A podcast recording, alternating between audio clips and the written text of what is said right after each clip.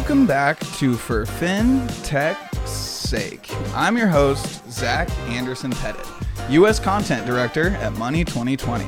My guest this week is Joe Robinson, CEO at Hummingbird.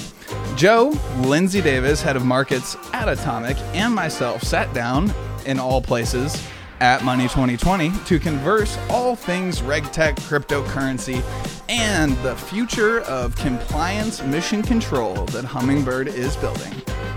This week's episode of For FinTech's Sake is sponsored by LSBX. LSBX is Lincoln Savings Bank FinTech focused division. I never thought I'd be reading ads on For FinTech's Sake because honestly, I didn't know if anyone would ever listen. But as you all have shown me, there's something here, and if you've been listening since the early days, you know I started this craziness as a way to learn and talk to important people that would never give me the time of day, and hopefully be able to share that out with you all. After deciding I was open to it, I made it very clear that I would only associate for fintech's sake with companies that are supporting founders and doing a net good, net positive for the world. LSBX is exactly that. They were supporting founders and doing the sponsor bank thing since 2014. So, yes, before it was cool, and even before fintech was cool. If you're a startup or growth stage company looking to find direct banking relationships for deposits, debit card issuance, or access to banking rails through a great partner, go to lsbx.com. Lincoln Savings Bank is a member FDIC. That's another reason to partner with them. And without further ado, our conversation with Joe Robinson. Joe, welcome to the podcast, man. Thank How you. you doing? I'm doing well. Yeah, Good. enjoying my, I think fifth or sixth money 2020. So That's wild. Yeah. Fifth or sixth. been yeah, coming this for a long time. This is my third. What number is this for you? Fourth. Yeah. Fourth. Yeah.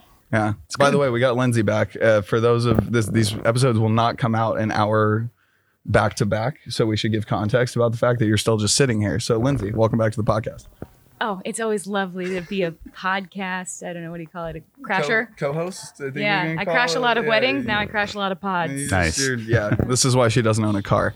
Yeah. Uh, yeah. Anyways, so Joe, tell us about you. Tell us about Hummingbird. Let's before we get to Hummingbird. How did you get into this world? I think like Oh my, I know I know you like through this lens of Hummingbird, but I don't Mhm. think I know much of your life previous. But you were you were at Circle, right? If I remember I correctly. was. Yeah. Yeah. Yeah. Part of that whole regular like that reg tech mafia Yeah. that's come out of there. I'll skip the early parts. I was a management consultant first, and first Okay. tech company I worked for was called Brightcove, which is Okay. an online video space. Where are you where are you from originally? Like I'm all from? Minnesota. Okay. Yeah, born and raised. First job was in Chicago. Gotcha. Went to school in Wisconsin. Yeah. Midwest- Anyone who Midwestern wants to roots. dox me can now just listen to this podcast. You know, so. Um, no, yeah, it was uh, Chicago for about a year, and then moved out to San Francisco. Um, and the rest is Yeah. history. And so then like you went to did you do like the the standard thing like mm-hmm. business school consulting? Oh, I hate consulting. I'm gonna go do something I actually like. Or no, I was I was doing revenue forecasting and Oh. analytics in the healthcare space, ironically. Sexy. And Yeah, there's um, like no, I'm I tie context together. I used to do that for a living, and I'm trying to get the thread, man. Oh, nice. Okay, yeah, yeah. cool. Um, you find one in every group, so um, it was uh, it was great. It taught me a lot about Microsoft Excel and Sure. you know things like that. And then uh, went into the tech world. Kind of fell in love with online video in 2006, and ended up at Brightcove. Um, which is a very cool company, actually by the founder of Circle. So I don't know if, if most There people know that. Yeah. cool. Um, so Jeremy Allaire's kind I of have no founding history was uh, Allaire Corp, went to Macromedia, went to Brightcove, and then founded Circle as How did he get from? Yeah, thank you. From vi- Thank you. Uh, yeah. to that. Not, That is- not Netflix. You'll have to have him as a podcast guest. He's probably floating around the conference here, so I'm not 100 But he percent sure. you and recruited you. So He did, yeah, he did. How how early were you at Circle? I think uh, it was around 15 people when I was there. Okay. so I joined as. So were uh, you at like a, a John Beccia time as well? Is that like Yeah. around when he joined? Yeah, I know John. Yep, Yeah. absolutely. So All you guys just like So came out of there aware and- secretly sneakily. I know. I didn't know I you'd mean, bring I'm- up John. This is yeah. I'm, I John's love John. great. Yeah, Of course. Yeah. I love uh, FS Vector and Yeah. what they're doing. So Yeah. Yeah. Yep. Well, I mean, it's like this Circle just has. I view Circle as like the cryptocurrency slash regulatorily oriented PayPal mafia. Mm. Like all of you guys, like you're Max Levchin, but like taller. And you know, there's all these other like all of these people have gone on to start companies, but they all come from Circle. It's Yeah. so like, and there's a lot of other companies that they could come from. Yeah. Like you guys were, at least from my perspective, you did the regulatory and compliance stuff correctly, Yeah. and it seems like that has turned into all these other companies. sort of aggressively compliant, which I think really worked out well. yeah, we call that So- a competitive advantage. yes, yeah. Oh, Um, I, got, I can tell you more about that. What- Yeah. what's in your head? I was just in 2016 when I was trying to leave DTCC. I was an internal auditor. I was auditing risk. Okay. And so that's kind of in my DNA. Nice. I went to all these fintech companies and said, look, I had to help banks implement Dodd Frank. You're going to have a problem. You're going to need someone like me because I wanted to break into startups. And I'm like, nah, we don't want to do that to our culture. And now compliance is the hottest thing. um, to get into CB, I pitched them on RegTech. Nice. I was like, okay. it's a multi-billion dollar category. You've never heard of it because of all of the fines just coming out of the financial crisis. yeah. Okay. And they're like, yeah. yeah, yeah, sure, it's great. You're And, nuts. and then they Yeah. did, they did, they did look at me like I was nuts. I was like, oh, I blew it. And then I got the job, and then they're like, cool, you're gonna do HR tech. Okay. And then I built RegTech after that, so it was a Interesting. Fun, yeah, and that map, Nice. that map brought me a lot of cool opportunities to meet people in the space. My co-founder, Matt. Yeah, Nice. exactly. Okay. Yeah. Awesome. Yeah. Because he came from Treasury and I had been at Myas, and Myas, when he was at Treasury, was building out reg tech for the government, like trying to explain it to, to the general population. I was the only person writing research on it at the time. Okay. So like seeing CB Insights and like the footnotes is like one of the credible sources was like a highlight of my career. Oh, that's awesome. yeah, it's all small. like, Yeah. Full circle. Yeah. You yeah. get that all the time, I'm sure. I do lots of shape jokes. Yep. I worked at Square as well, so I get the square to circle joke all the time. Yeah, I won't So Yeah, no, there's a lot of like really corny shit in my head right now. I'm just gonna leave Yep. it alone. Yeah. Yeah. Didn't- Square peg. didn't name the company, you know, Triangle. You're like, it wasn't my decision, guys. Might work Um, with the Pentagon. yeah. I don't- you know, I don't- so yeah. Anyway, Don't not- name your not- company parallelogram. no, no. You might have good SEO Chapter. Yeah. at this point. It's very specific. Anyways, Moving on. Yeah. Moving on. We persevere. Um, so it's Circle. hmm What, what did you do at Circle Function? What did you run? And then when when did you know it was time to leave? So for me, it was online video, and then actually did my own thing a little bit for a couple of years, and then Square, um, Oh. where I was uh, one of the early product managers. Led the Square dashboard and e-commerce teams, and then then back to Circle. Actually, I like to say that I left Square to round up my career at Circle. So, yeah, oh man. there we go. Are you a dad? Mm-mm. No.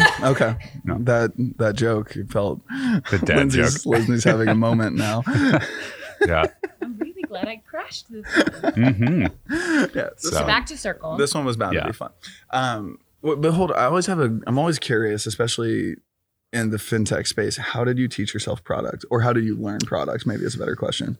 I, I, it was funny. I think f- connecting the dots here from the management consulting and finance. I went into finance at Brightcove. Bright Cove needed pricing, which is historically in product marketing. So I was in product Ah, marketing. Then I started leading teams at Brightcove, product management, did my own thing, was building a web based point of sale system that wasn't really going to go anywhere, And then but landed me the job as a PM at Square. Makes so sense. yeah, Okay. that was the second or third PM there, depending on who you ask. That's, That's a- incredible. Yeah, and Yeah. like a non-obvious transition, like from finance into PM is like that feels like a big jump. Even I mean, whatever if it's inside the Yeah. marketing organization, it still feels like a big I mean, chasm to cross. I love the way products are built and shaped and designed and you know brought to market. Yeah. So um, it definitely became a passion area for me as soon as I got close enough to like see what the function was like. Yeah. So what, what were the things I mean that you saw at Square and Circle, and I guess we should get to what you did at Circle before Yeah. we get to the the nuance of these questions. Yeah, exactly.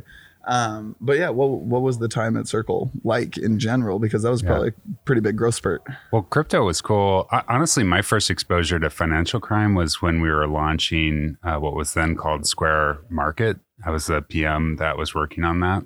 What was what what That's- is that now? That's I, I think most people would probably experience it um, ordering food from a restaurant that's using Square. So it's Okay. like the online order form. gotcha. But okay. the Yeah. original version of the product was like any e-commerce uh, Gotcha. that Square merchants had. right makes sense. Um, Glass blowers and such. yeah.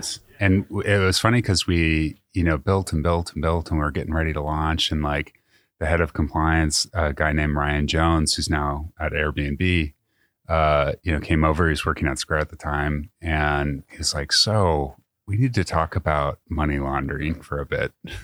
Fun. and it was when Everybody I learned somebody coming up to the desk and saying that. you know, and product managers, of course, are good at just like breaking down walls. So I was like, no, talk to me later. He's like, no, no, we need to talk now. and uh, turns out two sided marketplaces are excellent places to launder money because if you can be the buyer and the seller, you can just sell your stuff, yourself stuff all day long. Yeah. Season three of Ozark is going to be digital. Yeah, exactly. Exactly. so that was my first exposure to it. Went over, was heading product for Circle um, for about the first year or so. And then we launched, um, like a lot of great fintechs. Something I like to say is the only people better at finding early stage fintech than VCs are criminals.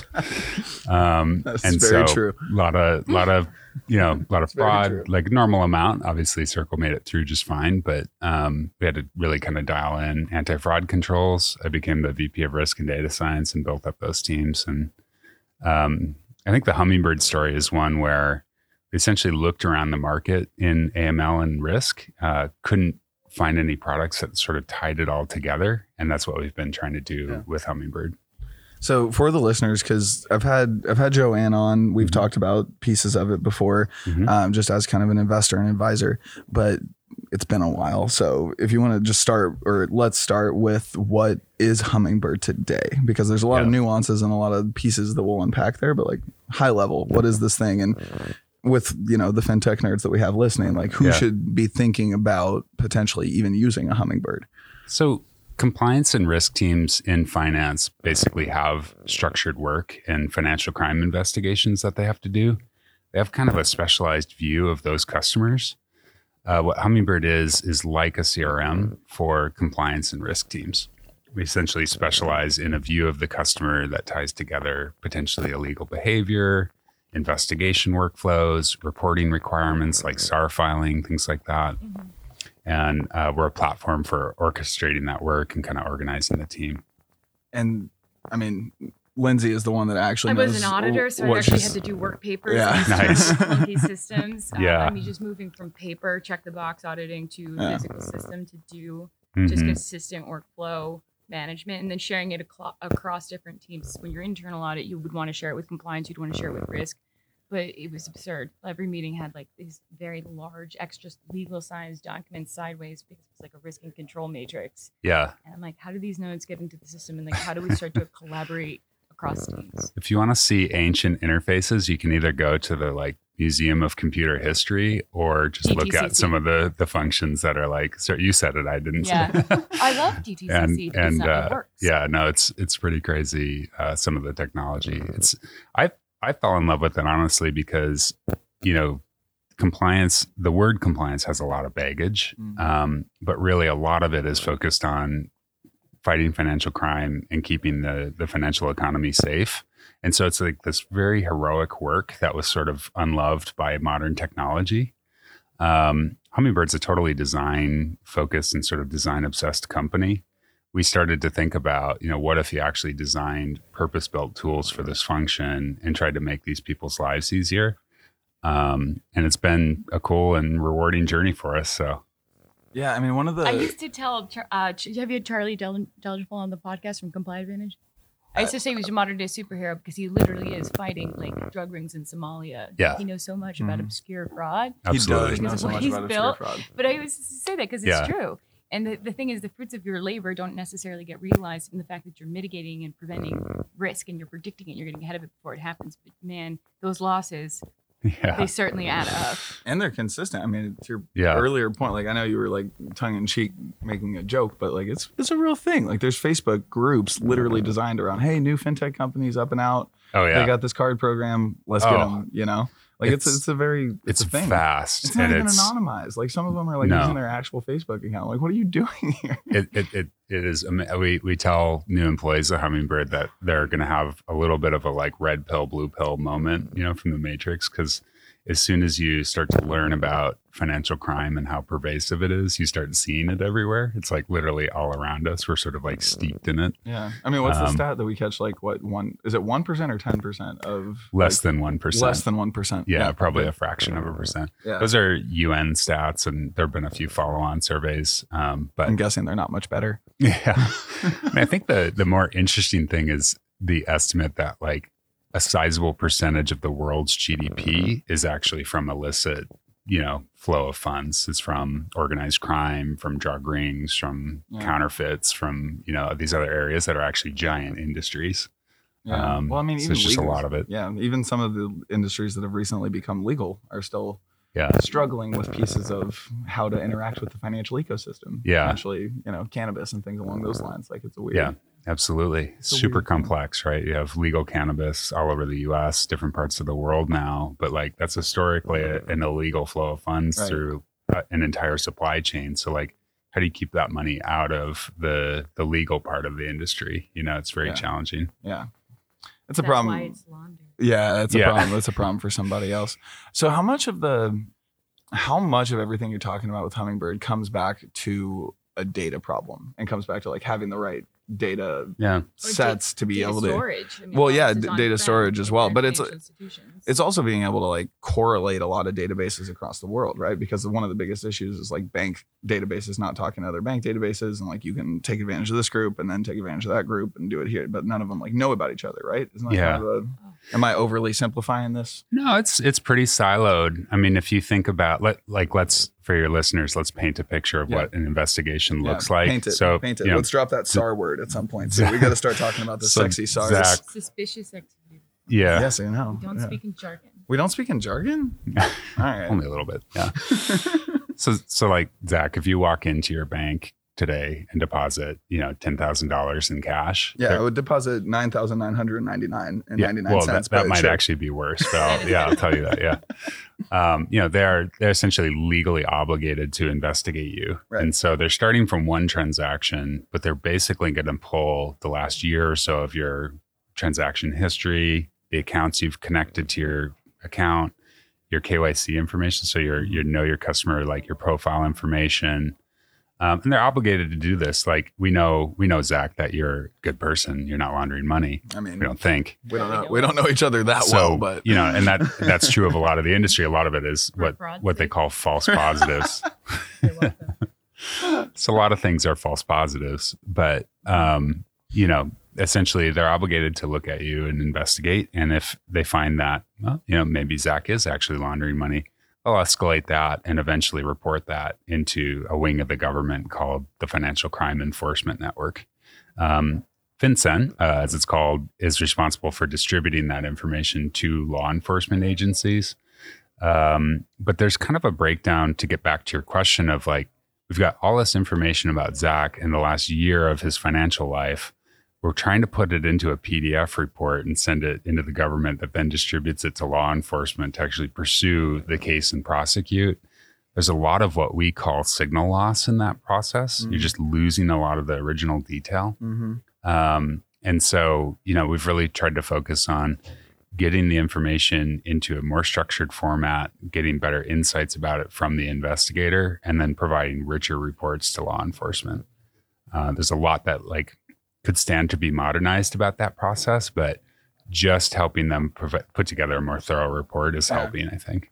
Yeah, I mean, one of the things when I saw the demo, oh, thank you, Lindsay. Lindsay's correcting me on my distance from the microphone.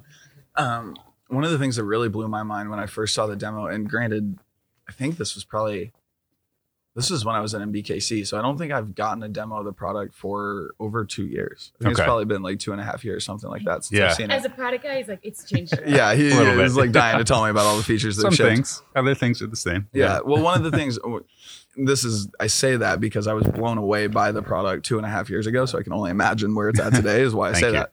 But that being said, one of the things that really blew my mind to it, uh, blew my mind about it, I cannot talk, uh, was the ability to collaborate and work together. Like it almost Mm-hmm. felt like the, it felt like Google Docs in a lot of ways, which was super interesting to me. Just having like a multitude of different individuals that aren't, don't even have to be inside the same organization, be able to like Yeah. actually collaborate Yeah. and that's like the fintech world and the bank world like actually being able to communicate work on something together is like Right.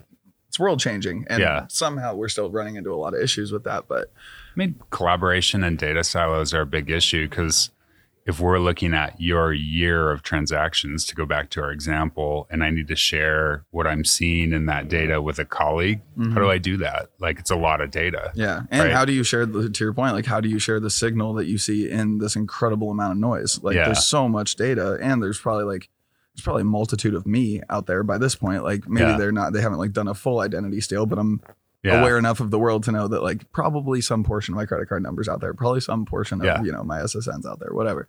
Um, so sorry, it's just sorry it's- to report it's not just a portion it's all out there I like to. This is how I sleep at night. I like to like know that it's out there, but then I like to downplay it in my head and lie to myself about certain pieces of it. yeah This is how I get to bed. Um, but anyways, it's just it's seems like just the ability to communicate in one language back and forth and like pull that signal out is like yeah. t- a 10x improvement at least. you know data data standardization uh, fragmented data across on-prem systems um, you know different data sources for different purposes like criminal records property records um, they're all different right? They're all fundamentally different. So it's a great place actually for us to use tech as essentially like you know etl processes that you'd see in in you know data management where we're sort of importing data from all these different sources and making it, you know, conform to a standard schema. That is what allows us to do a lot of the automation that we do. Um, and uh, it's challenging, but I think the whole financial industry is kind of grappling with that. Totally. I mean, the yeah, the, the Whole world, container maybe. issue. Yeah, like Yeah. the containerization and putting it all on one ship. Yeah. Go for it. Well, the other element of this is that financial regulations are only getting more strict and there are mm-hmm. more of them and there are less people to throw at the problems. So you have less compliance bodies to throw at an issue, but you still have to keep up with existing regulatory frameworks. Now you have entirely new asset classes and Yeah. if their assets in and of itself is going to be hotly debated.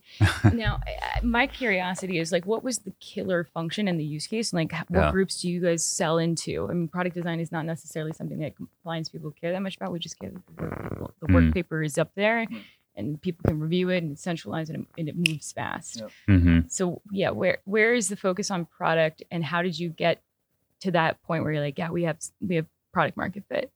I mean, our first, I think, wedge with some of our early customers was on suspicious activity reports. Um, So, so, these, simple. Yeah, uh, really complicated report, but a simple true. wedge. Yeah.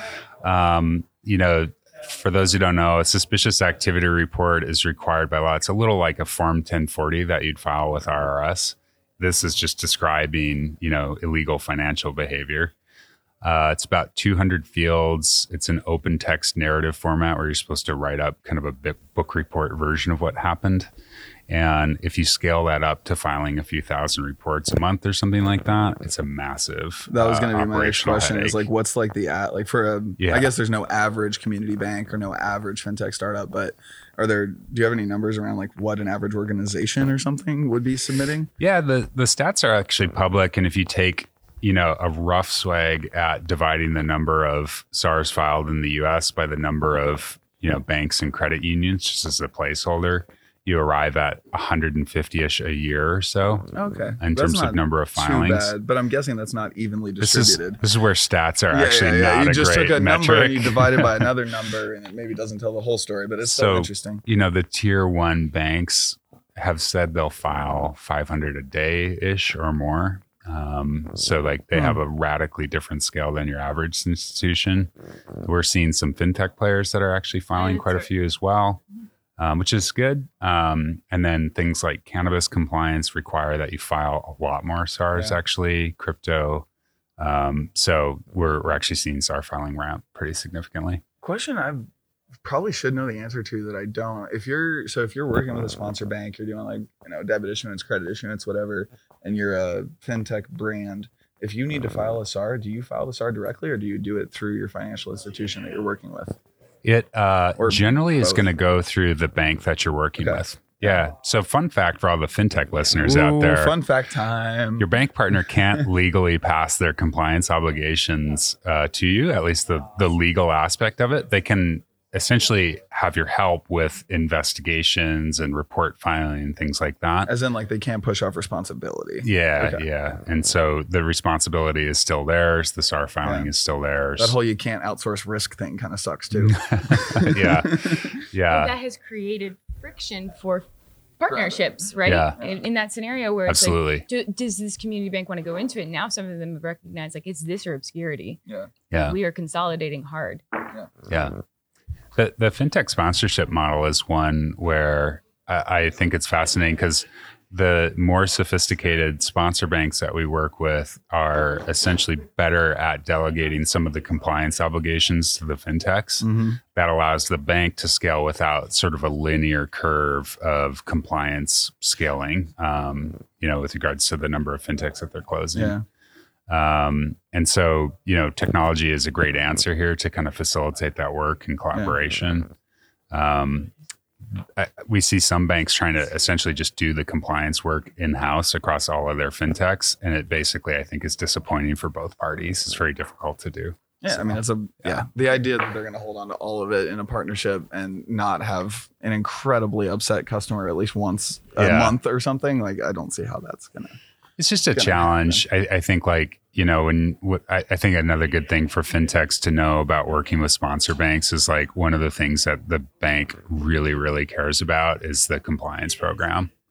Um, it is one of the Yeah. most sensitive areas Yeah. for them. So, Hopefully, early stage startups are not totally blown out of the water by that statement. Yeah. Hopefully, we're paying a little bit of attention to compliance. yeah, But I mean, I think it begs this question of I, you know, you know, my history of Fountain City FinTech, and like I've worked with a lot of early stage founders, middle stage founders, whatever.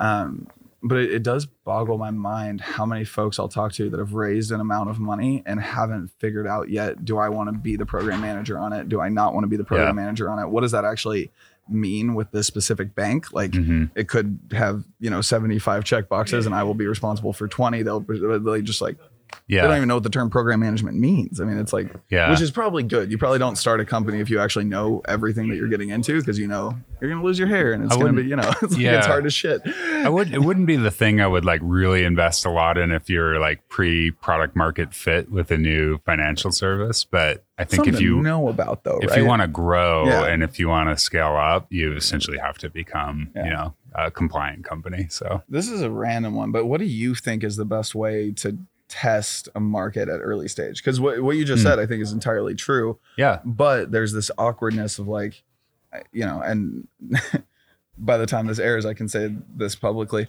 Um, so like, a lot of people look at like synapse as an example as the thing that you go to market and test with but maybe not the thing that you're going to scale to you know millions of customers with. And then there's like this awkward like core conversion thing which is capital intensive and kind of uncomfortable because your investors are like well why didn't you know this was going to work why didn't you assume success yada yada yada it's just this weird thing yeah. so what do you like? What do you think about that? What do you think is the right answer? I mean, I would. I, I don't know, but I would try. yeah, I don't. This is not investment yeah. advice, but I'm just curious about I your would perspective. try to get as close to where like the rubber meets the road on your business model as you could and like Yeah. test that like test the thing that people are going to get from your company as quickly as you can and then fill in the operational blanks you know Mm-hmm. so like if you're issuing a new card test your ability to acquire customers cheaply and like scale up the card Yeah. you know as much as we talk shit on wait lists, maybe there's actually something good about a wait yeah, list. Yeah. yeah, and and and do that and figure out like is that something you know people need, and then you'll have a ton of like legal, operational, compliance obligations that you can fill in later. But if you can outsource those in the early days effectively, like that's probably a better model. So yeah. What do you think about that? Well, I've never asked you that question. Which Yeah, since you're paying so much attention. The the fit? pro, the product piece, like it, from early stage Yeah. to late stage, like do you think they should partner with one and then convert? Do you think they should like assume success and spend the money up front? No, try before you buy. mm, and we we have that at Atomic where we build payroll connectivity. We enable our customers to try us, come see if you like it, test in our sandbox environment, see if this like fits your use case and your end consumers, and we have the coverage that you need.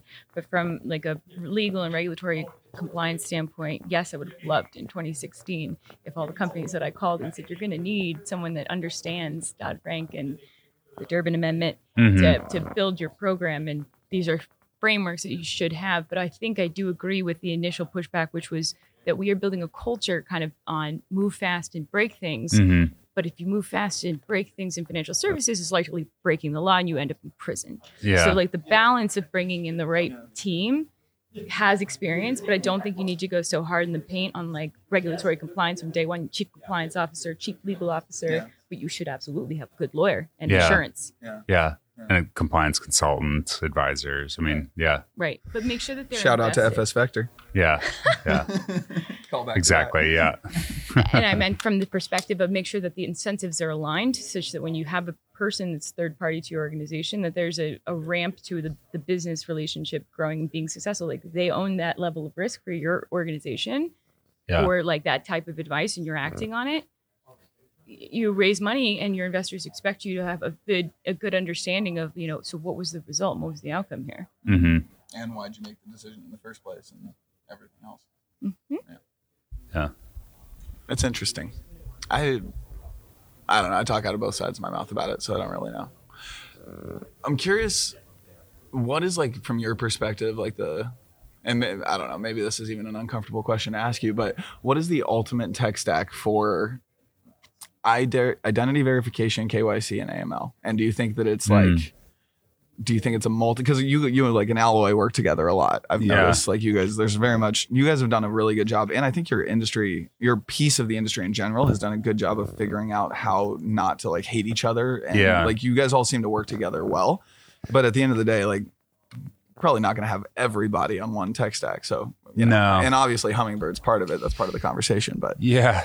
You occasionally like see one of these Slack threads or Twitter threads or whatever around like, why doesn't somebody just like do all of this in one box, you know? And yeah, why no can't I one ever just- thought of it before. Why can't Thank I just you for this outsource risk thought. and Yeah. compliance to this company?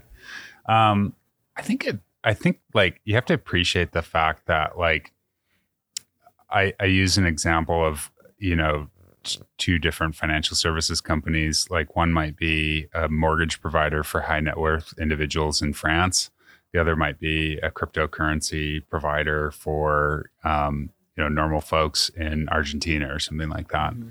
So right there, you you require wildly different data sources around KYC. You have totally different financial services in terms of the risk profile. Um, you're operating in different geographies, different laws, different compliance regulations. So that's why I think we don't see a like all-in-one compliance and risk stack that you can just sign up and use.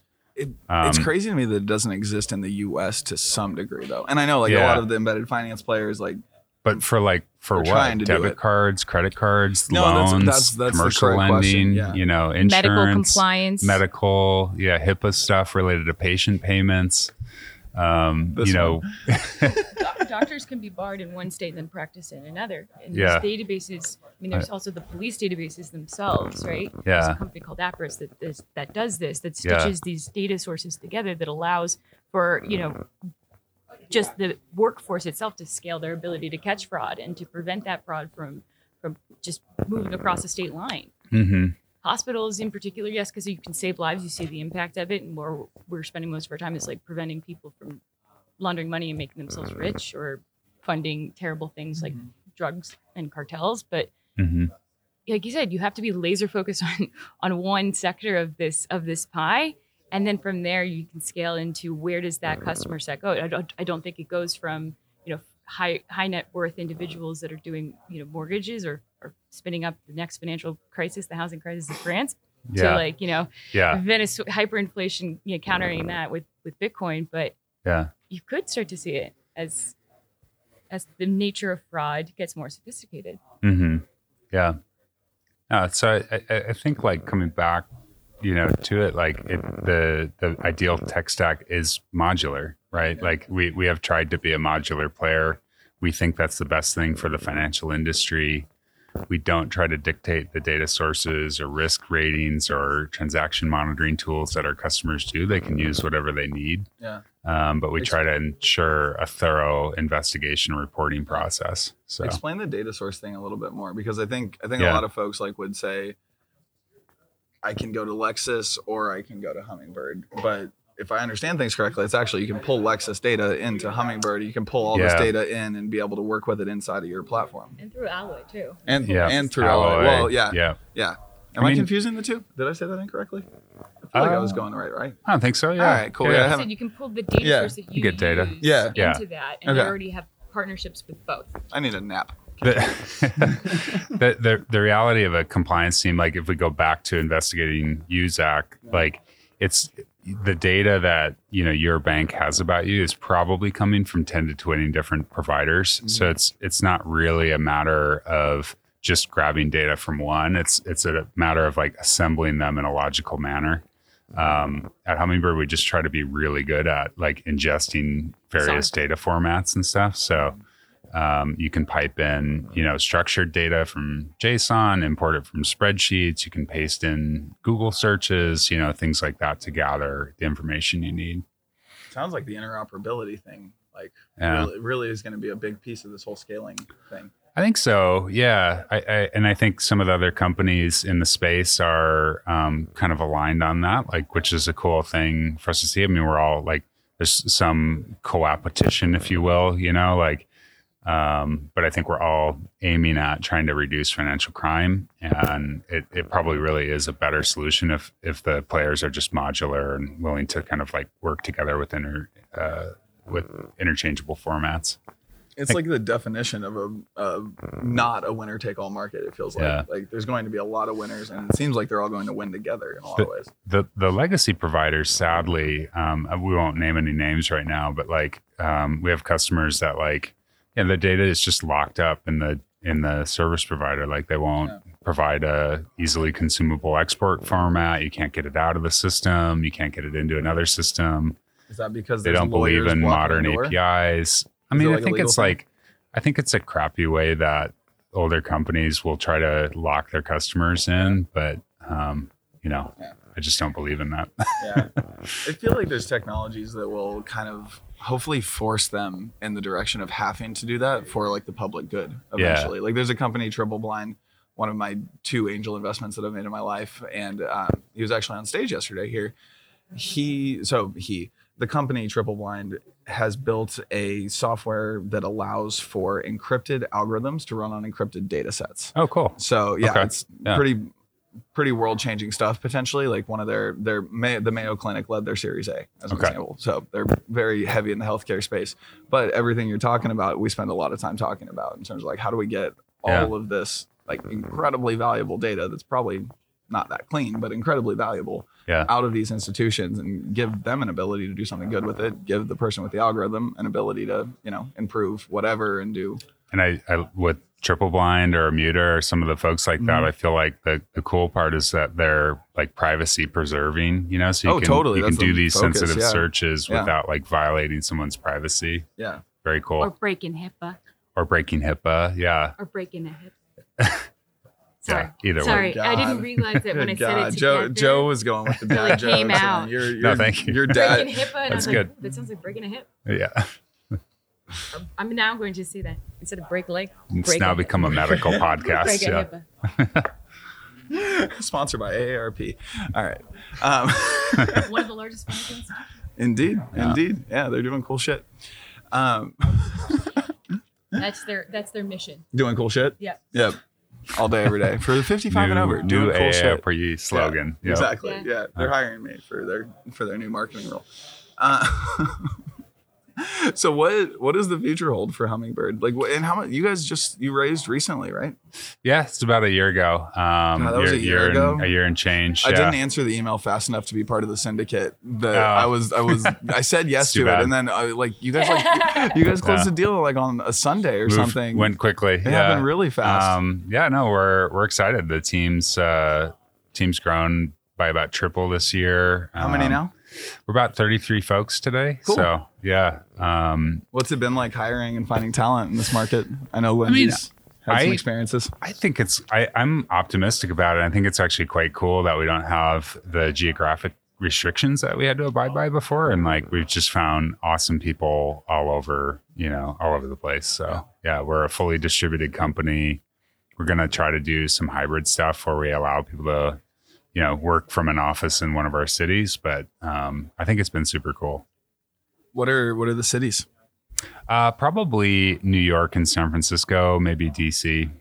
Kansas City after that. Yeah, maybe. Yeah. A lot of lot of regulatory experts and you know Yeah, wonderful I buy it. technologists. Yeah, I'm with you. KC Fed. Yeah. we'll have you. I'm. How still- many SARS reports are filed in there? At the KC Fed? Uh, no, I meant in, the, in Kansas City. Oh, lots, tons. We have a huge amount of banks. I'm still Yeah. waiting for some interesting like hybrid model WeWorks and stuff to pop up. I, I think Oh, like it's probably just gonna yeah. be WeWork. I feel like, but they they could do it. Yeah, Yeah. they could do it. Maybe they already are. So But they can't because of certain restrictions around access to data. So that oh, I don't want to derail this conversation, but if, if you are in a financial WeWork? services product, yes. Oh. Well, because auditors have to be separate with guarded keys and Yeah. there are compliance requirements and SOC 2 Oh, type 1 yeah. and type 2 requirements around the physical location of True. data storage and stuff like that. So most WeWorks have been evolved to, to fit that style of work. I mean, again, it's also a fraction of the workforce, but Hmm. I think it's highly important. I agree. Mm-hmm. ho- hopefully that stuff will follow like how we're all actually living now, which is like Yeah. distributed teams, you know, working in Yeah. hybrid situations. There's an opportunity there, you know. though. That's yeah. that is Printing there's sensitive data at home, you can't do it. yeah, yeah, absolutely. there's an opportunity there. Yeah. That's an interesting thought. All right, well, Lindsay and I are going to go start a company.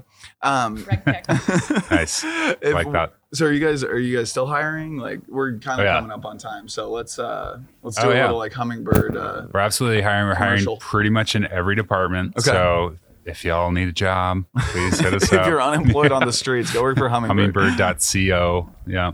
if you want to be a superhero and Yeah. fight financial crime. Yeah. Yeah. Exactly.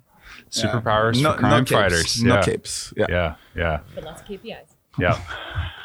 You're on it today, Lindsay. I think we all need to get Lindsay a drink, but um, they're hiring across the company. Honeybird, Yeah. uh, Honeybird. Jesus, I gotta stop talking. Hummingbird.co. Yep. We'll send them there. Put that in the show notes. Yep. Thank you. Um, Anything. So in terms of like folks, if they want to reach out, like obviously bankers of the community nature, of the regional nature, whatever, you know, be the whatever size of bank, reach out. Fintech companies reach out. Yeah, yeah. Um, we work with pretty much every sector, but a lot of work in payments, a lot in crypto, definitely banking, uh, banks. If you're interested in getting into um, some of the emergent business models with fintech sponsorship or cannabis or crypto or some Yeah. of these things, like we can help with your compliance program. Um, so yeah, we're out there lending, all that stuff. Yeah. Uh, Awesome. We don't we don't just do AML anymore. We didn't really cover that. We're sort of across the board now in compliance. Let's So cover that. So are you Yeah. doing like doing KYC and like the whole nine now, or what? basically anything that the compliance and risk teams need to to look at, and and there's generally ten to twenty Yeah. practice areas within a compliance group. So, is the long term vision something along the lines of like the the compliance hub for the team kind of a thing? Like this is like mission control to some degree. just print the T-shirt? Thank you, Zach. Yeah, that's it. You got it. So I like it. yeah, yeah. Um, trying Compliance to be, mission control is important. I mean, you can have Trying some to- fun copy around Houston having problems and such. yeah, trying to be the uh, the CRM for compliance. So I love yeah, it. Yeah, absolutely. Awesome. Well, I'm glad we got that in there at the end at least. Yeah. Um, Joe, always a pleasure, sir. Yeah, Thanks thank for coming you. on. It's good to catch up. Yeah, it's good. So- to- this is a good thank you. excuse Thanks. to hang out. Yeah. Lindsay, It's thank you for the to chat. time as always. Thank you. We're on one microphone, as we said, so it's all awkward. Thanks, everybody. We'll talk to you soon. Thanks for listening to this episode of For FinTech's Sake with Joe Robinson, CEO at Hummingbird. And thanks again to LSBX for making this episode possible. You can learn more about Lincoln Savings Bank's FinTech program at lsbx.com. Tell them Zach sent you. Don't forget to subscribe, rate, review, and all the other things I'm supposed to remind you to do in your favorite podcast app. And if you want our weekly emails, go to forfintechsake.com and subscribe there. Until next time, stay healthy, keep your head high, and feel free to send me an email with what you'd like to see at Money20/20 next year because I don't mind you doing my work for me. Thanks again, y'all, and we'll talk soon.